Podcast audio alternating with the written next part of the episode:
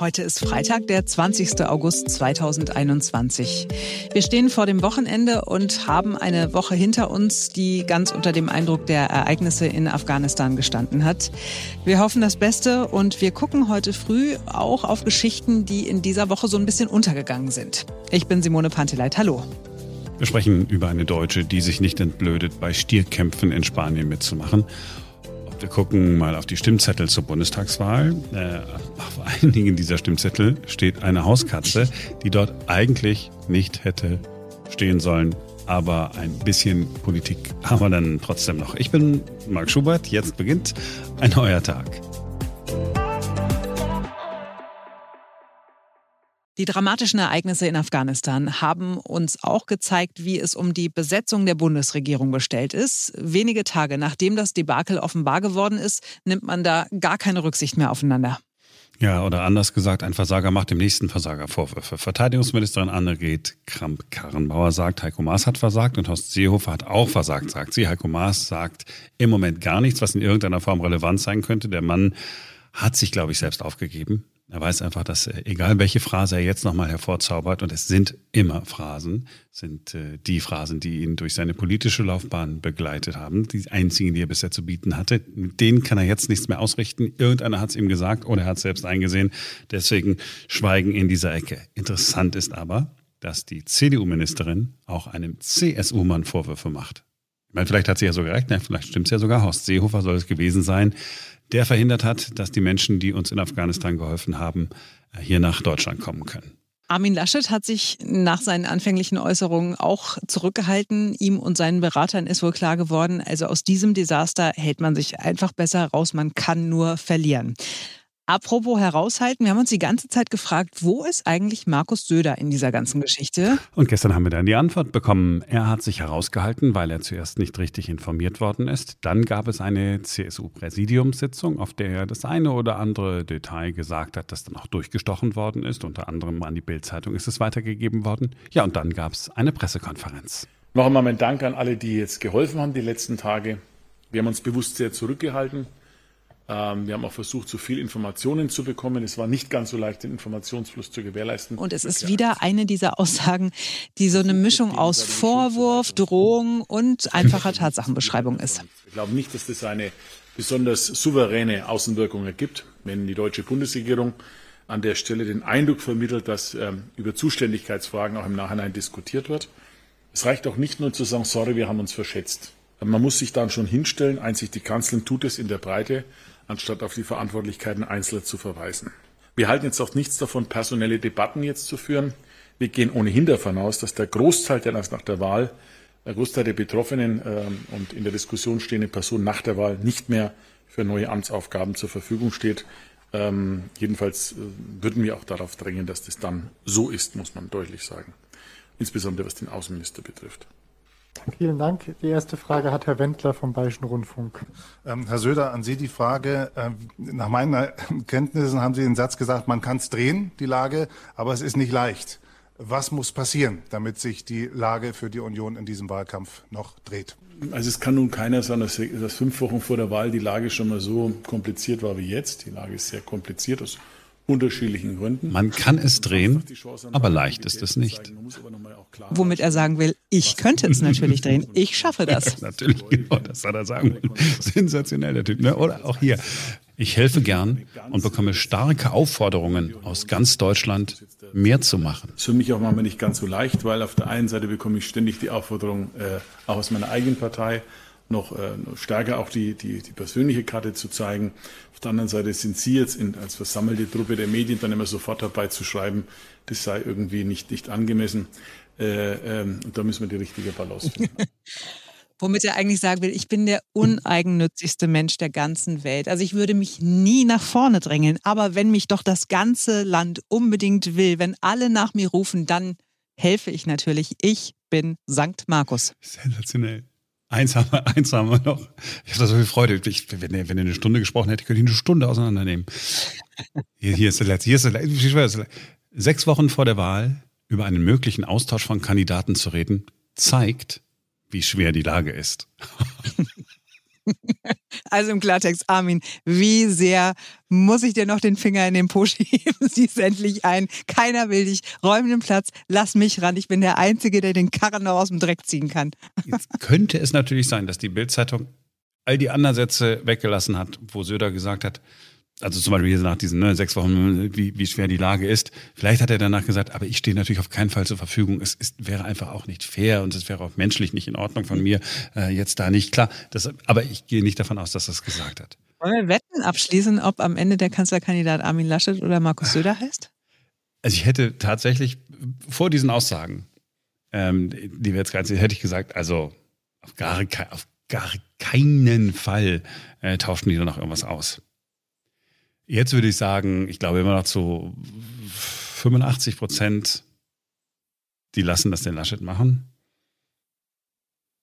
85. Ja, die sehen doch auch die Umfragen und so, die kriegen das doch alle mit und auch wie wenig überzeugend er auftritt und dass denen das alles entgleitet. Und glaub doch mal, dass sie die ganzen, die noch zu ihm gestanden haben, jetzt auch ihre Fälle davon schwimmen sehen und sagen, scheiße, wenn wir an dem festhalten, dann, äh, dann wird das nichts mehr und äh, dann lass halt lieber den Söder ran. Also, ja, zumal du hast natürlich recht, weil es, eigentlich haben sie ja nichts mehr zu verlieren. Also wenn so schlecht wie, wie, wie Armin Laschet dasteht, ja, er zieht die, seine Partei mit runter, ja, mhm. ähm, Seit, seit, seit Wochen und Monaten ist die äh, CDU im Sinkflug. Im Prinzip, ja, genau seit der Zeit, seit Laschet es geworden ist, hat man kurz einen Peak nach oben ging, äh, geht's bergab. Wenn es jetzt weiter bergab geht, also wenn man das so fortsetzt, ich meine, was soll, was, was soll jetzt passieren, wenn man ihn austauscht? Geht's weiter bergab? Ja gut, aber dann hat man wenigstens versucht. Ne? Im Moment ist jedenfalls eines klar. Es besteht eine ganz realistische Möglichkeit, ohne die Union zu regieren. Das muss jetzt der zentrale Aspekt sein, was das bedeuten würde, was Ampel bedeuten würde was Linkskoalition bedeuten würde beispielsweise, das muss man jetzt in den nächsten Wochen sehr klar machen. Und alle müssen an einem Strang ziehen und äh, gemeinsam kämpfen. Anders wird es nicht gehen. Und äh, wir sind da zu allem bereit. Wir, wir setzen uns ein, wir engagieren uns. Aber wir leisten da schon großen Einsatz. Aber nochmal, es ist bei den Umfragezahlen und den Werten, die dahinter stehen, ist das eine der schwersten Herausforderungen für die Union. Die schwerste seit 1998. Definitiv. Oh ich glaube das noch nicht mehr. Also wenn Markus Söder das machen würde, aber das müssten sie ja, keine Ahnung, also innerhalb der nächsten Woche, in der, innerhalb der nächsten zwei Wochen entscheiden, oder? Also du kannst ja, irgendwann ist es, ist es ja auch endlich, aber wenn die kurz vorher nochmal sagen, so, pass auf, wir nehmen doch den Söder, dann glaube ich, wird es schwierig für Olaf Scholz und Annalena Baerbock. Auf jeden Fall wird es viel zu diskutieren geben in den nächsten äh, Tagen und Wochen. Gott sei Dank nicht so ein langweiliger Wahlkampf, äh, wie, wir, wie wir befürchtet haben. Gott sei Dank. Wir sind bei einer äh, Geschichte jetzt, die mich ja am ehesten sprachlos zurückgelassen hat in, in, in dieser Woche. Eine Frau hat in den vergangenen Tagen tatsächlich für sehr viel Aufregung gesorgt bei Twitter und in den anderen sozialen Netzwerken. Es ist eine Frau, die Freude daran hat, vor Publikum Tiere zu töten. Sie sagt von sich, dass sie eine Stierkämpferin ist. Die Bildzeitung hat über sie geschrieben. Sie heißt Sarah Sophie Kräuter, ist 31 Jahre alt und sie ist in dem Moment abfotografiert worden, als sie die abgeschnittenen Ohren eines Stiers lächelnd in die Höhe gehalten hat, nachdem sie das Tier getötet hat. Sie saß oben auf einem Pferd und hatte so einen langen Speer. Der Bildzeitung hat sie gesagt, sie sei nicht nervös gewesen, aber aufgeregt. Vor allen Dingen sei sie froh, dass alles so gut geklappt habe und sie hofft nun auf eine Karriere als Profi-Stierkämpferin. Also in einem ersten Reflex habe ich gedacht, mein Gott, was ist das eine arme Wurst? Ja, die Frau ist einfach nur peinlich aus der Zeit gefallen. Was, was, was, was ist der los? Stierkampf? Ich meine, haben wir das nicht schon gedanklich schon vor, vor 50 Jahren äh, schlimm gefunden? Eigentlich ja. ja mhm. Und dann habe ich gedacht, naja, dass wir überhaupt über diese äh, Geschichte jetzt reden, liegt das vielleicht daran, dass es eine Frau aus Deutschland ist, die da in der Bildzeitung erwähnt worden ist. Wenn es ein Mann aus Deutschland gewesen wäre, der auch nicht wie sie blond äh, gewesen wäre, hätte es dann auch diese Aufregung gegeben? Weiß ich nicht. Doch, glaube ich schon. Ah, okay. Doch, hätte es. So, und dann habe ich, du siehst, das hat mich schon beschäftigt. Ne? Und dann habe ich gedacht, okay, es macht doch äh, überhaupt keinen Unterschied, wer bei dieser äh, widerlichen Tierquälerei mitmacht. Ich meine, müssen wir uns nicht eigentlich über die Stierkämpfe aufregen? Völlig egal, ob das jetzt irgendeine Bekloppte aus Nordrhein-Westfalen äh, macht oder, oder jemand anderes, doch ist doch total egal eigentlich, oder? Hm. Ja. Und dann habe ich gedacht, okay, das ist mal auch wieder so eine, so eine, äh, so eine typische Nummer. Wir regen uns über Stierkämpfer oder in dem Fall eine selbsternannte Stierkämpferin auf. weil das ja so eine Tierquälerei ist. Aber äh, ich gehe davon aus, und die meisten von uns wissen es auch, dass das, was jeden Tag bei Tiertransporten und in den Schlachthöfen passiert, auch nicht besser ist. Mhm. Man hat halt eben nur kein Publikum. Ja, das sind so, äh, da habe ich so drüber nachgedacht. Nachvollziehbar oder bin ich hm. wieder, oder bin ich jetzt wieder der, der, der vegan Extremist? Äh?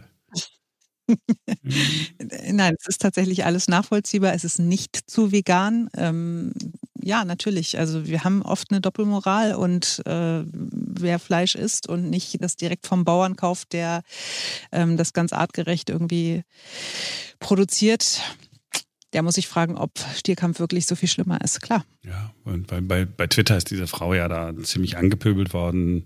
Also nicht nur bei Twitter, bei den ganzen äh, Social Media Dings, ne, Instagram und so. Was ist denn mit der los und so weiter? Und der ein oder andere wird sicherlich dabei gewesen sein und äh, keine Ahnung, ein Stück Fleisch gegessen haben.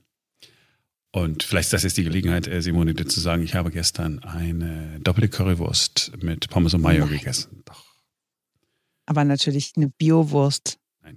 Vom Nein. Neulandfleischer. Nein. Wow, Marc. Hier in Berlin am Bayerischen Platz im Brutzelstübchen. Im Brutzelstübchen. Okay. Ich weiß nicht, was schlimmer ist, dass du diese Wurst gegessen hast oder dass die Salat ein Brutzelstübchen heißt, aber ich bin da so vorbeigefahren mit dem Fahrrad und wollte äh, schnell nach Hause, weil ich ein bisschen Zeitdruck hatte. Und äh, dann erinnerte ich mich an alte Zeiten und dann roch das gerade so. Und dann habe ich gedacht, komm, egal. Es war sehr lecker. Guck mal, die Frau hat den Stier getötet und die Ohren abgeschnitten, dann kann ich jetzt auch eine Wurst essen. Das habe ich nicht gedacht, wenn ich so, wenn ich an diese Frau in dem Moment gedacht hätte, hätte ich dann nichts gegessen. Aber ich wollte es dir ja nur einmal, ich wollte dir nur sagen, siehst du, ich bin zwar ein guter Mensch. Ich bin eine Beichtmutter. ein guter Mensch, aber ich bin nicht perfekt, auch wenn du das vermutet hast. Ich, ich, ich, falle gerade aus allen Wolken, wie du merkst. Also ich hätte nie gedacht, dass du irgendwelche Fehler machst oder so, Schwäche zeigst du, oder so. Bevor du, ich, äh, bevor du dich jetzt ähm, um Kopf und Kragen. Ähm, ich finde deine Lieblingsgeschichte äh, dieser Woche sehr schön. Ja, meine Lieblingsgeschichte dieser Woche ist die von Kater Bobby aus Brandenburg, der es auf den Bundestagswahlzettel geschafft hat. Auf dem Wahlzettel in den Landkreisen Dahme-Spreewald und Teltow-Fleming stehen die Namen von 16 Direktkandidaten. Und an Position 13 steht Michael Gabler. Und über seinem Namen steht keine Partei, sondern da steht Bobby. Die Geschichte geht wie folgt. Also, der Wahlleiter hat diesen Michael Gabler nach seinen persönlichen Daten gefragt und auch nach einem Kennwort. Dieses Kennwort ist dazu da, den Bewerber ein bisschen näher zu beschreiben. Also, da steht dann sowas wie Familienpartei oder ein Kandidat hat für sich Demokratie verteidigen äh, ausgesucht. Michael Gabler hat aber gedacht, bei diesem Kennwort handelt es sich um eine Art Passwort, mit dem er sich übers Telefon ausweisen kann. Und dann hat er gesagt, ach, dann nehme ich doch Bobby, weil sein Kater so heißt. Und jetzt steht es auf dem Wahlzettel drauf und ist auch nicht mehr rückgängig zu machen. Bobby bleibt da stehen. Was jetzt aber kein Nachteil sein muss, weil äh, auf einmal spricht ja jeder über Michael Gabler wegen seines Katers Bobby. Also eigentlich ist es eine super Marketingaktion. Es ist, es ist perfekt gelaufen. Weißt du, und in diesem ganzen wahrscheinlich super perfekten äh, System mit Anmeldung der Partei und alles wird überprüft und dies und das und hier lassen wir die AfD nicht zu und hier die Grünen nicht und dies und das. Und dann kann einer, ja, dann bräuchte ich von Ihnen noch ein Passwort. Ja, äh, äh, früher habe ich immer gesagt, 1, 2, 3, 4, 5, 6, 7. äh, nee, das kann ich aber nicht mehr nehmen. Äh, äh, ja, ah, Bobby. Das ist toll. Ja, es ist, es ist wirklich hübsch. Allerdings muss man dazu sagen, ist die Geschichte nicht nur schön, denn während wir uns hier beömmeln über den Kater auf dem Wahlzettel und dieses Missverständnis, ist Bobby einfach weggelaufen. Er ist seit zwei Wochen nicht mehr da, er ist vorher noch nie verschwunden. Ich vermute, es war ihm einfach ein bisschen viel Rummel um seine Person. Alles. So. Das war eine Geschichte. Oh, die ich, ja, das war, war, ihm einfach zu viel Promi-Status. Oh krass, nee, nee, nee. Ich hätte das nie machen sollen mit der Parteigründung, hat er sich so gedacht. Oh Mann. Ja. Ähm, da wollen wir hoffen, dass, die, ne, dass, dem, dass dem Kater nichts passiert ist. Damit wir hier einen schönen Schluss haben. ja, der taucht bestimmt wieder auf. Wir behalten das für euch im Blick. Sobald es Neues gibt, informieren wir Sie sofort. Erfahrt es ihr. Erfahrt es ihr hier bei uns. Also ihr wisst, was ich meine. Genau. Hört da hier genau. in den Podcast drin. Ja, in dem Podcast sagt dann einer, was ist. So. Aber nicht mehr heute, auch nicht morgen, auch nicht am Sonntag. Denn, äh, wie heißt es immer so schön? So. das war's für heute. Und ähm, dann sind wir am Montag wieder da, denn dann ist wieder ein neuer Tag. Bis dahin, schönes Wochenende. Yay.